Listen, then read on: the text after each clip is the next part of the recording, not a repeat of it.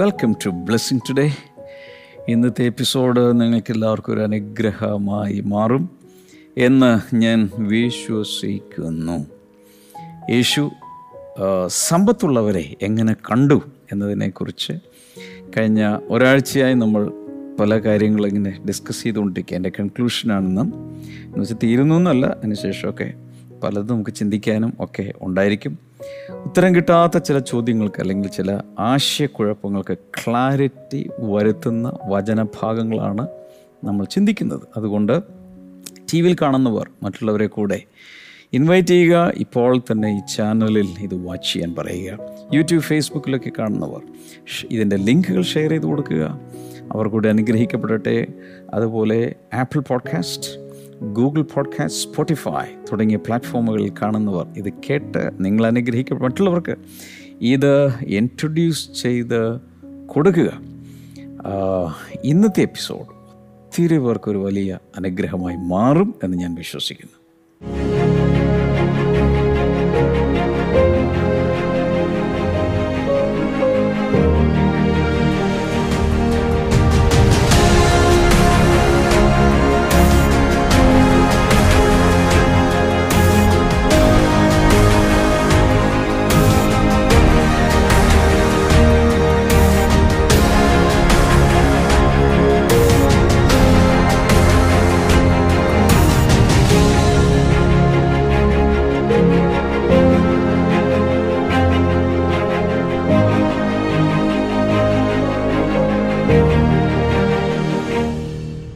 ഇന്നത്തെ ഈ എപ്പിസോഡിൻ്റെ സ്പോൺസേഴ്സിനായി നമ്മളേവരും ചേർന്ന് പ്രാർത്ഥിക്കാൻ പോവുകയാണ്.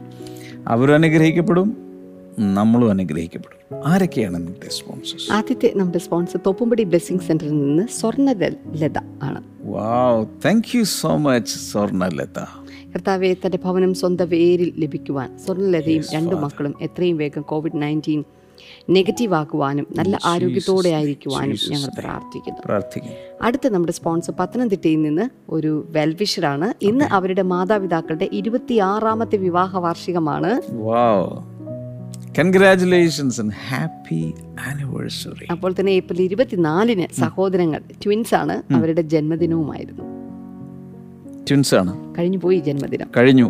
എങ്കിലും belated happy birthday. God bless them. കർത്താവെ, ഞങ്ങൾ ഒരുമിച്ച് ചേർന്ന് ഇവരെ രണ്ടുപേരെയും ഇപ്പോൾ അനുഗ്രഹിച്ച് പ്രാർത്ഥിക്കുന്നു. കുടുംബത്തിൽ ദൈവിക സന്തോഷവും സമാധാനവും പരസ്പര സ്നേഹവും ഉണ്ടായിരിക്കുവാൻ അങ്ങയുടെ കൃപ ഉണ്ടായിരിക്കട്ടെ എന്ന് പ്രാർത്ഥിക്കുന്നു. മാതാപിതാക്കളുടെ നല്ല ആരോഗ്യത്തിനും സഹോദരങ്ങളുടെ ഭാവി അനുഗ്രഹിക്കപ്പെടുവാനും ഞങ്ങൾ പ്രാർത്ഥിക്കുന്നു. സഹോദരങ്ങൾക്ക് വിദേശത്ത് പോകുവാനും കടഭാരം മാറുവാനും സ്വർഗത്തിലെ കർത്താവെ അങ്ങയുടെ വഴികളും വാതിലുകളും അങ്ങ് തുറന്ന് മാനിക്കണമേ, യേശുവിന്റെ നാമത്തിൽ തന്നെ. ആമേൻ, ആമേൻ. Thank you so much today sponsors. കർത്താവ് ഒത്തിരി ഒത്തിരി അനുഗ്രഹിക്കട്ടെ. നമുക്ക് ഏവർക്കും ചേർന്ന് ഇപ്പോൾ കർത്താവിനെ ആരാധിക്കാം.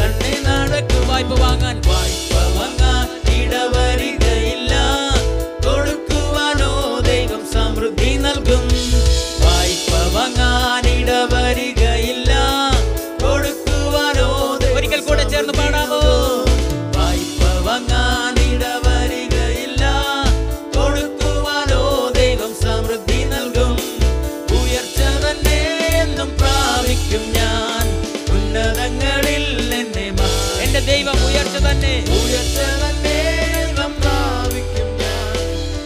ഒരിക്കൽ കൂടെ ചേർന്ന് പാടിയാൽ, ഒരിക്കൽ കൂടെ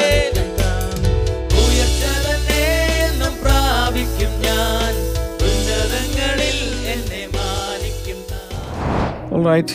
നമ്മൾ ഇന്ന് ജീസസ് ആൻഡ് ദ റിച്ച്, യേശുവും ധനികരും എന്ന അതിനോട് കണക്ട് ചെയ്ത് പല കാര്യങ്ങൾ ഡിസ്കസ് ചെയ്ത് ഇങ്ങനെ പോരുകയാണ്.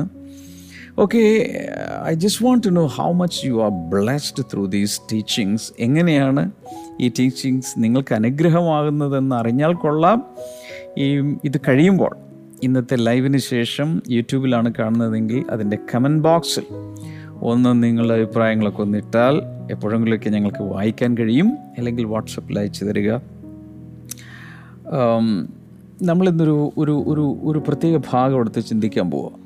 വളരെ വളരെ വളരെ പ്രസിദ്ധമായ വെൽ നോൺ ആയിട്ടുള്ളൊരു ഭാഗമാണ് ലൂക്ക് ചാപ്റ്റർ സിക്സ്റ്റീൻ. ലൂക്കോസിൻ്റെ സുവിശേഷം പതിനാറാം അധ്യായത്തിൽ നയൻറ്റീൻ ടു തേർട്ടി വൺ പത്തൊൻപത് മുതൽ മുപ്പത്തി ഒന്ന് വരെയുള്ള ഭാഗമാണ്. തിരി പ്രാവശ്യം നമ്മൾ ഡിസ്കസ് ചെയ്തിട്ടുള്ളതാണ്. എങ്കിലും യേശുവും ധനികരും ആ ഒരു കോണ്ടെക്സ്റ്റിൽ നിന്നുകൊണ്ട് ചില കാര്യങ്ങൾ നമുക്ക് മനസ്സിലാക്കാനുണ്ട്. ധനവാനായൊരു മനുഷ്യൻ ഉണ്ടായിരുന്നു. ധനവാനായൊരു മനുഷ്യൻ ഉണ്ടായിരുന്നു. അവൻ ധൂമ്ര വസ്ത്രവും പട്ടും ധരിച്ച് ദിനം പ്രതി ആഡംബരത്തോടെ സുഖിച്ചുകൊണ്ടിരുന്നു. That means this man was living in luxury. വളരെ ധനികനായിരുന്നു. അവിടെ പ്രത്യേകിച്ച് പറഞ്ഞിരിക്കുന്നത് he was dressed in purple and fine linen and lived in luxury. ആർഭാടത്തിൽ ആ മനുഷ്യൻ ഇങ്ങനെ ജീവിച്ചു വരികയാണ്. ഇതിന് ഞാൻ പറഞ്ഞിട്ടുണ്ട്, ഇതൊരു പാരബിൾ അല്ല എന്നാണ് നമുക്ക് മനസ്സിലാകുന്നത്. ഇതിനു മുമ്പ് നമ്മൾ വേറെ പല പാരബിൾസ് ഈ ആഴ്ചയിൽ നമ്മൾ ഡിസ്കസ് ചെയ്യും. But this is not a parable, this is a real story. കാരണം എങ്ങനെയാണെന്ന് വെച്ചാൽ പാരബിൾസിൽ പേരുകൾ സാധാരണ പറയാറില്ല, പറയാറുണ്ട്.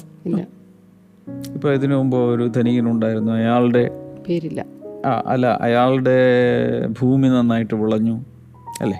അവിടെ എല്ലാം പേര് പറഞ്ഞിട്ടില്ല. ഇവിടെ അങ്ങനെയല്ല.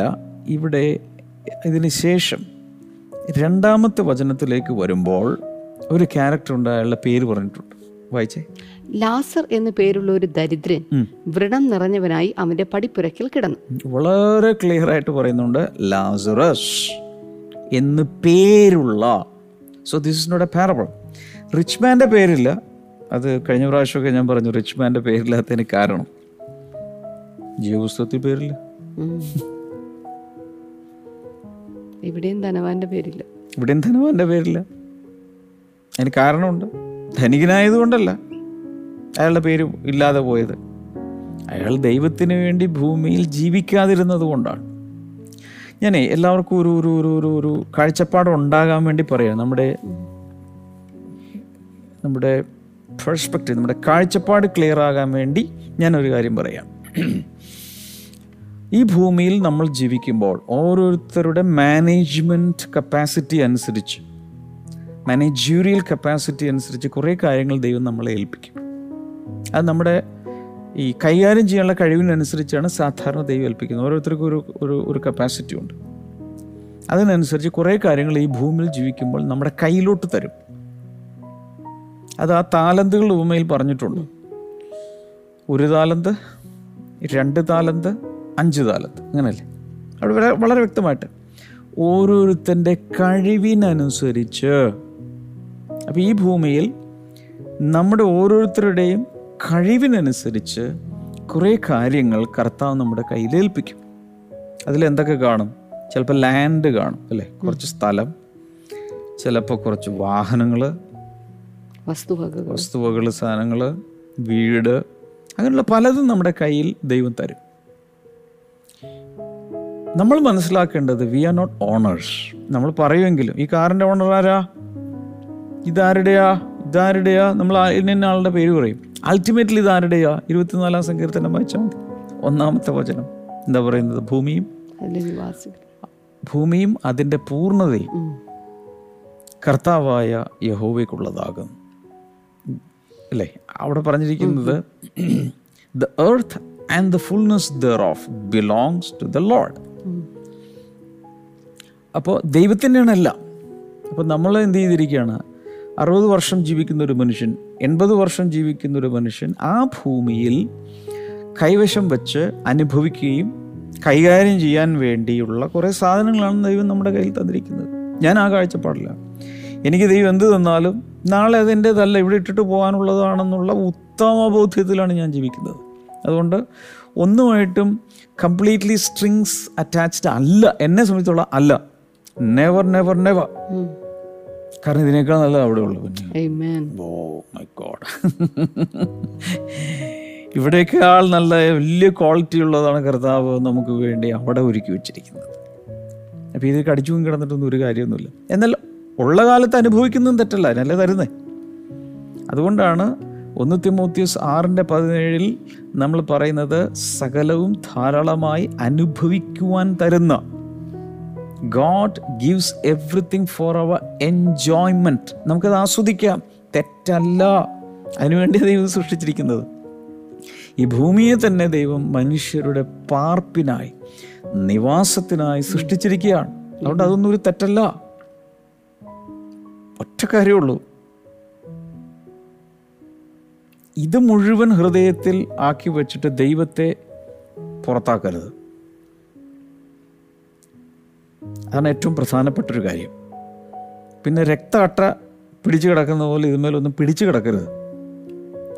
ഇക്കാര്യങ്ങൾ നമുക്ക് നന്നായി ബോധമുണ്ടായിരിക്കണം. ഞാൻ ഒന്നുകൂടി പറയുവാണ്, ഈ ഭൂമിയിൽ കർത്താവ് എന്ത് തന്നാലും അത് അനുഭവിക്കാം. പക്ഷേ നമ്മളത് നമ്മളതിൻ്റെ മാനേജേഴ്സ് മാത്രമാണെന്നുള്ള ബോധ്യം ഉണ്ടായിരിക്കണം. ഇതെല്ലാം നമ്മുടെ പിതാവിൻ്റെ വകയാണ്.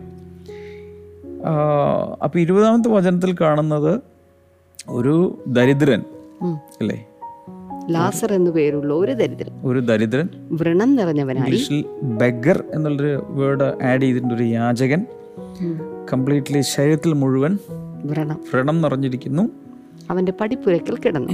ഓക്കെ, വായിക്കാൻ താഴേക്ക്. ധനവാന്റെ മേശയിൽ നിന്ന് വീഴുന്നത് തിന്ന് വിശപ്പെടുക്കുവാൻ ആഗ്രഹിച്ചു. ഓക്കെ, നായ്ക്കളും വന്ന് അവന്റെ വ്രണം നക്കും. അപ്പോൾ ഇവിടെ ഈ മനുഷ്യൻ്റെ, ലാസർ എന്നു പേരുള്ള ഈ യാചകന് ഭക്ഷണമില്ല. പക്ഷേ ഈ മനുഷ്യൻ ലക്ഷൂറിയിലാണ് ജീവിക്കുന്നത്. ഈ മനുഷ്യൻ ലക്ഷൂറിയിലാണ് ജീവിക്കുന്നത്. ഞാൻ എൻ്റെ വീട്ടിൽ പോലും പറയുന്നൊരു കാര്യം, ഒരു ഭക്ഷണവും പാഴാക്കരുത്. ഏതെങ്കിലും ഒരു ഭക്ഷണം പാഴായി പോകുന്നത് കണ്ടാൽ എനിക്ക് ഇവിടെ ഒരു ഭയങ്കര പ്രയാസമാണ്. കാരണം ഇന്ന് ഇന്ത്യയിലും ലോകരാജ്യങ്ങളിലും മൂന്ന് നേരം ഭക്ഷണം കിട്ടാത്ത കോടിക്കണക്കിന് പേരുണ്ടെന്ന് പറഞ്ഞു. കോടിക്കണക്കിന് പേർ.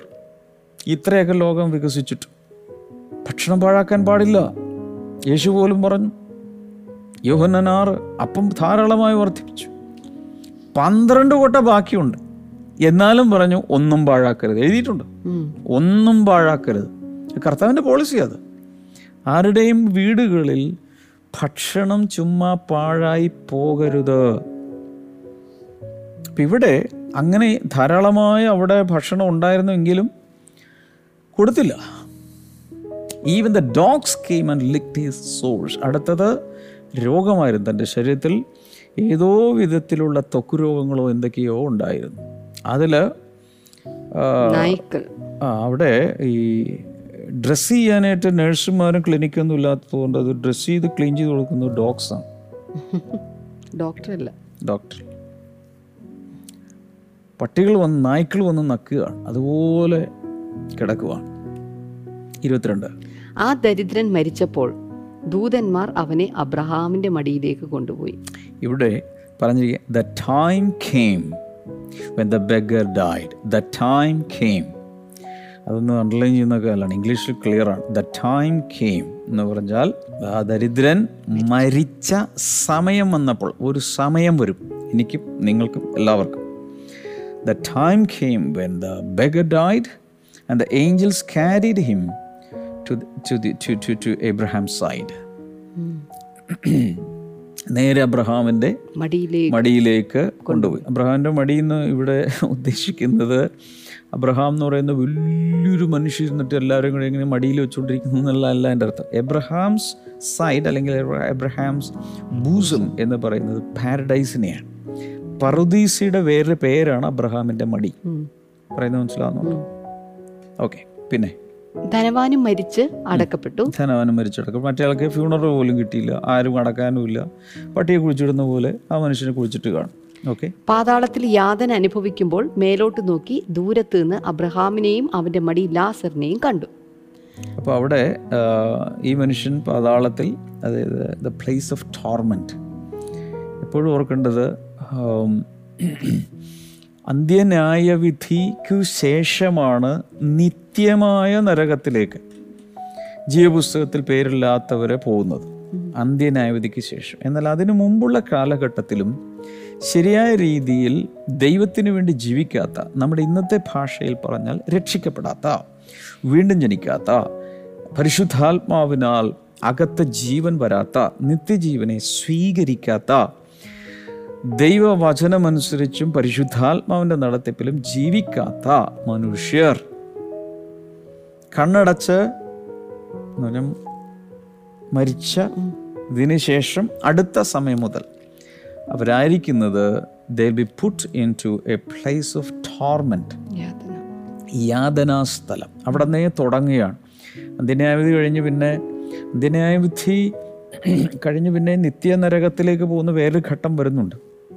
പക്ഷെ അതിനു മുമ്പ് ഒരു ഉയർത്തെഴുന്നേൽപ്പൊക്കെ കിട്ടും, ശരീരത്തോടുകൂടി തന്നെ ഉയർത്തെഴുന്നതിൻ്റെ ശേഷമാണ് അങ്ങോട്ടോ. ഇതല്ല, അതിനു മുമ്പ് തന്നെ പെട്ടെന്ന് തന്നെ നടക്കുന്ന സംഭവമാണ്. ഇവിടെ എന്താ സംഭവിച്ചത്? പഴയ നിയമത്തിൻ്റെ കോണ്ടെക്സ്റ്റിലാണ് ഇത് പറയുന്നത്. പഴയ നിയമത്തിൽ നോർമലി ഒരാൾ അന്നത്തെ രീതിയിൽ ദൈവത്തിന് വേണ്ടി ദൈവത്തെ അറിഞ്ഞൊക്കെ ജീവിച്ച ഒരാൾ ഉടൻ തന്നെ പറുദീസിലേക്ക് മാറും, അബ്രഹാമിൻ്റെ മടി എന്നറിയപ്പെടുന്ന പറുദീസ്. എന്നാൽ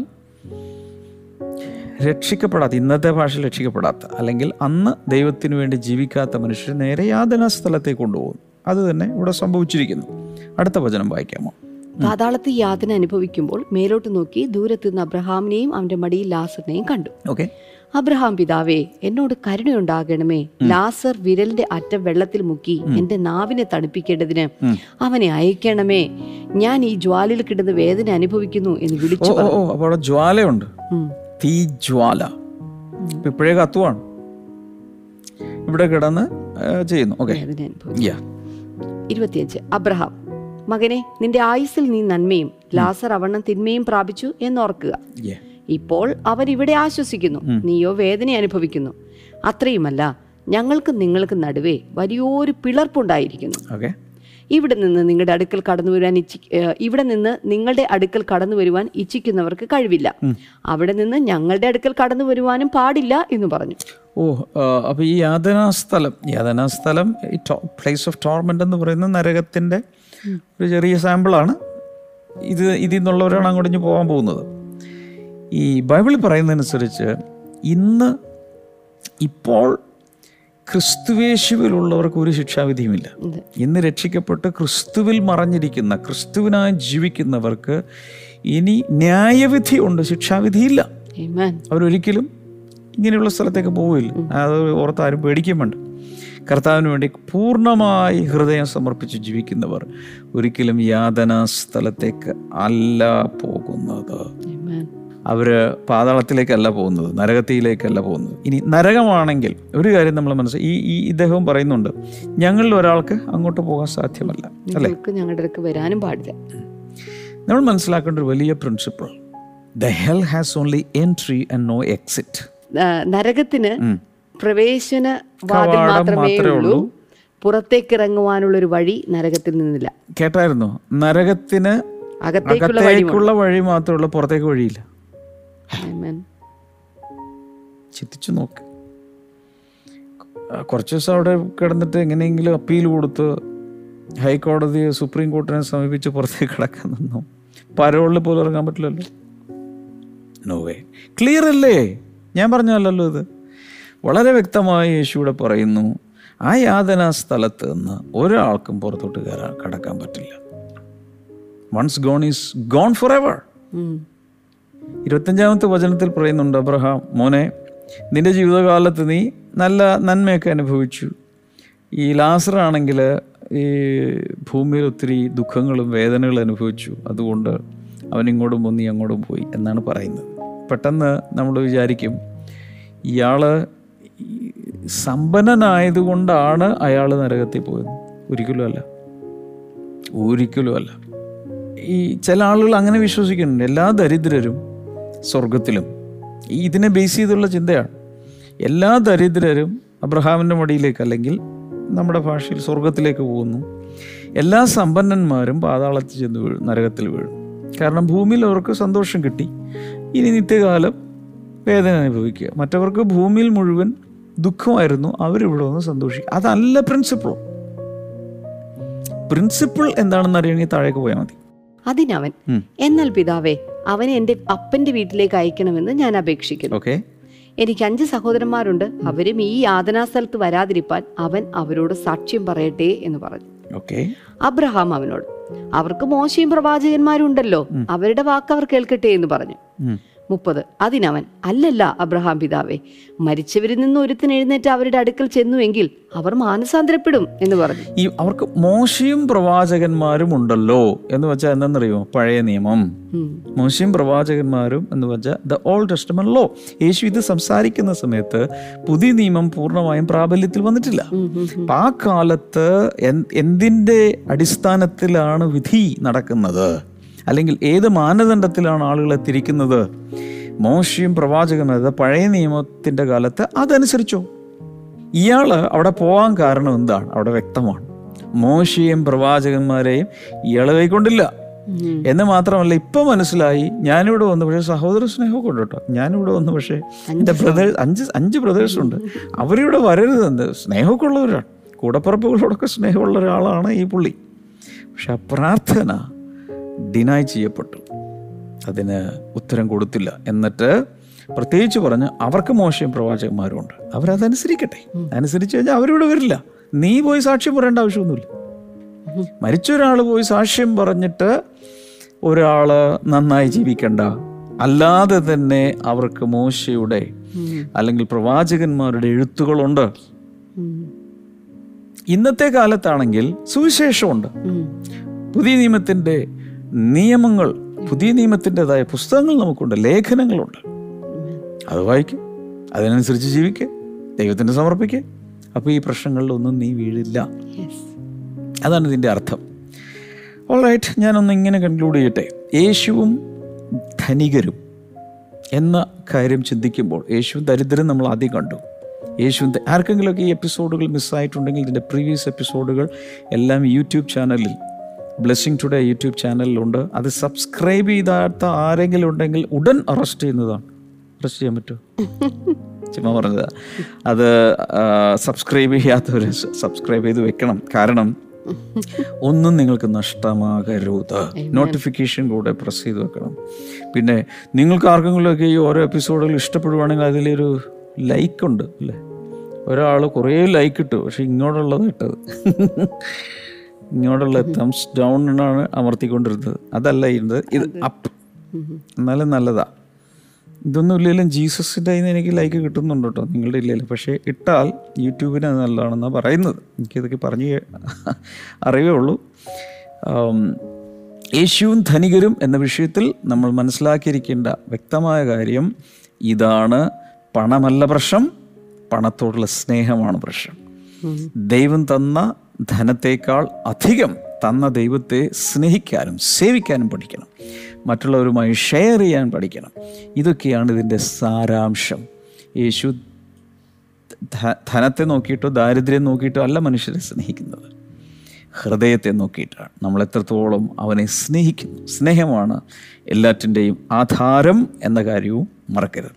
ഒരു സാക്ഷ്യം കേട്ടാൽ കൊള്ളാമെന്നുണ്ട്. സാക്ഷിയുണ്ടോ? സാക്ഷി എടുക്കുമ്പോഴത്തേക്ക് ഞാൻ ഇത് പറഞ്ഞോട്ടെ, അനൗൺസ്മെൻറ്റ് പറഞ്ഞോട്ടെ.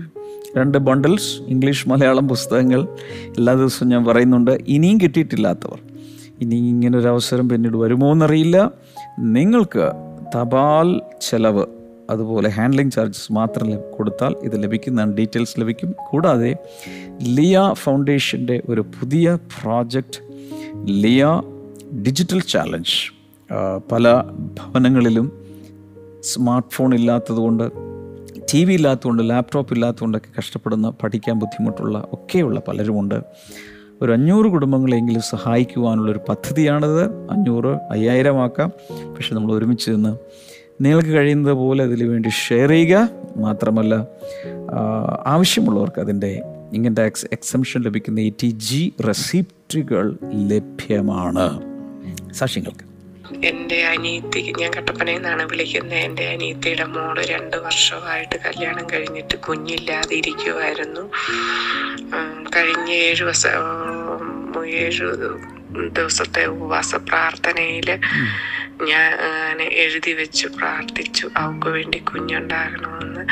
അവിടുത്തെ പ്രാർത്ഥനയിൽ ഇത് പ്രാർത്ഥിച്ചപ്പോഴും എല്ലാവരും കൂടെ പ്രാർത്ഥിച്ചു. ഇപ്പം രണ്ടു മാസം അവൾ ഗർഭിണിയാണ്. കർത്താവ് ചെയ്ത ഈ വലിയ കൃപയ്ക്കായി നന്ദി പറയുന്നു. ആമേൻ. വണ്ടർഫുൾ. ചെമ്മ സിസ്റ്റർ ഒന്ന് പ്രാർത്ഥിച്ചു. കർത്താവേ, ഞങ്ങളിപ്പോൾ അനുഗ്രഹിച്ച് പ്രാർത്ഥിക്കുന്ന കർത്താവെ, കുഞ്ഞുങ്ങളില്ലാത്തവർക്ക് വേണ്ടി ഞങ്ങളിപ്പോൾ പ്രാർത്ഥിക്കുകയാണ്. കർത്താവിൻ്റെ കരം അവരുടെ മേൽ വന്ന് ചേരട്ടെ എന്ന് ഞങ്ങൾ പ്രാർത്ഥിക്കുന്നു. അതോടൊപ്പം രോഗികൾക്ക് വേണ്ടി കൂടെ ഞങ്ങളിപ്പോൾ പ്രാർത്ഥിക്കുന്നു. ഏതുവിധ രോഗമാണെങ്കിലും ഇപ്പോൾ സ്ക്രീനിലേക്ക് കൈകൾ നീട്ടിയാലും യേശുവിൻ്റെ നാമത്തിൽ ആ രോഗങ്ങളിൽ നിന്ന് പരിപൂർണമായ വിടുതലും പരിപൂർണമായ സൗഖ്യവും അത്ഭുതകരമായ മാറ്റങ്ങളും ഉണ്ടാകട്ടെ എന്ന് ഞങ്ങളിപ്പോൾ പ്രാർത്ഥിക്കുകയാണ് കർത്താവെ. Thank you Lord. Thank you thank you Jesus. കർത്താവ്, രോഗികൾക്കായി പ്രാർത്ഥിക്കുന്നു. ഏത് രോഗമാണെങ്കിലും ദയവായി നിങ്ങളെ കൈകൾ ഇങ്ങോട്ട് നീട്ടിപ്പിടിക്കുക. യേശുവിൻ്റെ നാമത്തിൽ പരിപൂർണ സൗഖ്യം കർത്താവെ നീ കൽപ്പിക്കുന്നതിനായി നന്ദി. ഇപ്പോൾ തന്നെ പരിശുദ്ധാത്മാവ് ആ ശരീരങ്ങളിൽ പ്രവർത്തിക്കട്ടെ. ഈ ഹൈ ബി പി ഉള്ള ചിലരൊക്കെ കർത്താവ് സൗഖ്യമാക്കുന്നുണ്ട്. അതുപോലെ ബ്ലഡ് ഷുഗർ ഭയങ്കരമായിരിക്കുന്നവരെ കർത്താവ് സൗഖ്യമാക്കുന്നു. അനുബന്ധ രോഗങ്ങൾ സൗഖ്യമാകട്ടെ, ലക്ഷണങ്ങൾ സഹിതം. എല്ലാ രോഗങ്ങളും വിട്ടുപോകട്ടെ എന്ന് പ്രാർത്ഥിക്കുന്നു. കർത്താവെ, നീ അങ്ങനെ അത്ഭുതകരമായ വിടുതൽ കൊടുത്തതിനായി നന്ദി. യേശുവിൻ്റെ നാമത്തിൽ തന്നെ ആമേൻ. നാളെ ഞായറാഴ്ച നമുക്ക് എട്ട് മണിക്കും പത്ത് മണിക്കും രണ്ട് സർവീസസ് ഓൺലൈനിൽ നിങ്ങൾക്ക് സംബന്ധിക്കാം. എട്ട് മണിക്ക് ഇംഗ്ലീഷ് സർവീസ്, പത്ത് മണിക്ക് ഇംഗ്ലീഷ് മലയാളം ബൈലിംഗൽ സർവീസുണ്ട്. എല്ലാ ദിവസവും വൈകിട്ട് ഏഴ് മണിക്കുള്ള മീറ്റിങ്ങിൽ പങ്ക് എടുക്കുക. അതുപോലെ അടുത്ത ആഴ്ചകളിലൊക്കെ വളരെ എക്സൈറ്റിംഗ് ആയിട്ടുള്ള ചില മോർണിംഗ് ഗ്ലോറി എപ്പിസോഡുകളാണ് വരാൻ പോകുന്നത്. ഞങ്ങൾ മാത്രമല്ല, ചിലപ്പോൾ പല പലരൊക്കെ ചേർന്നുള്ള ചില എപ്പിസോഡുകളൊക്കെ വരാൻ പോകുന്നുണ്ട്. കർത്താവ് എല്ലാവരും ധാരാളം അനുഗ്രഹിക്കട്ടെ. God bless you. ബൈ. നിശ്ചയമനുഗ്രഹം പ്രാപിച്ചിടും ഞാൻ.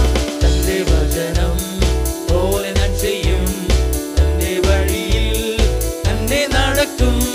തന്റെ വചനം പോലെ ഞാൻ ചെയ്യും. തന്റെ വഴിയിൽ ഒരിക്കൽ കൂടെ തന്റെ വചനം പോലെ തന്റെ വചനം പോലെ ഞാൻ ചെയ്യും. തന്റെ വഴിയിൽ തന്നെ നടക്കും.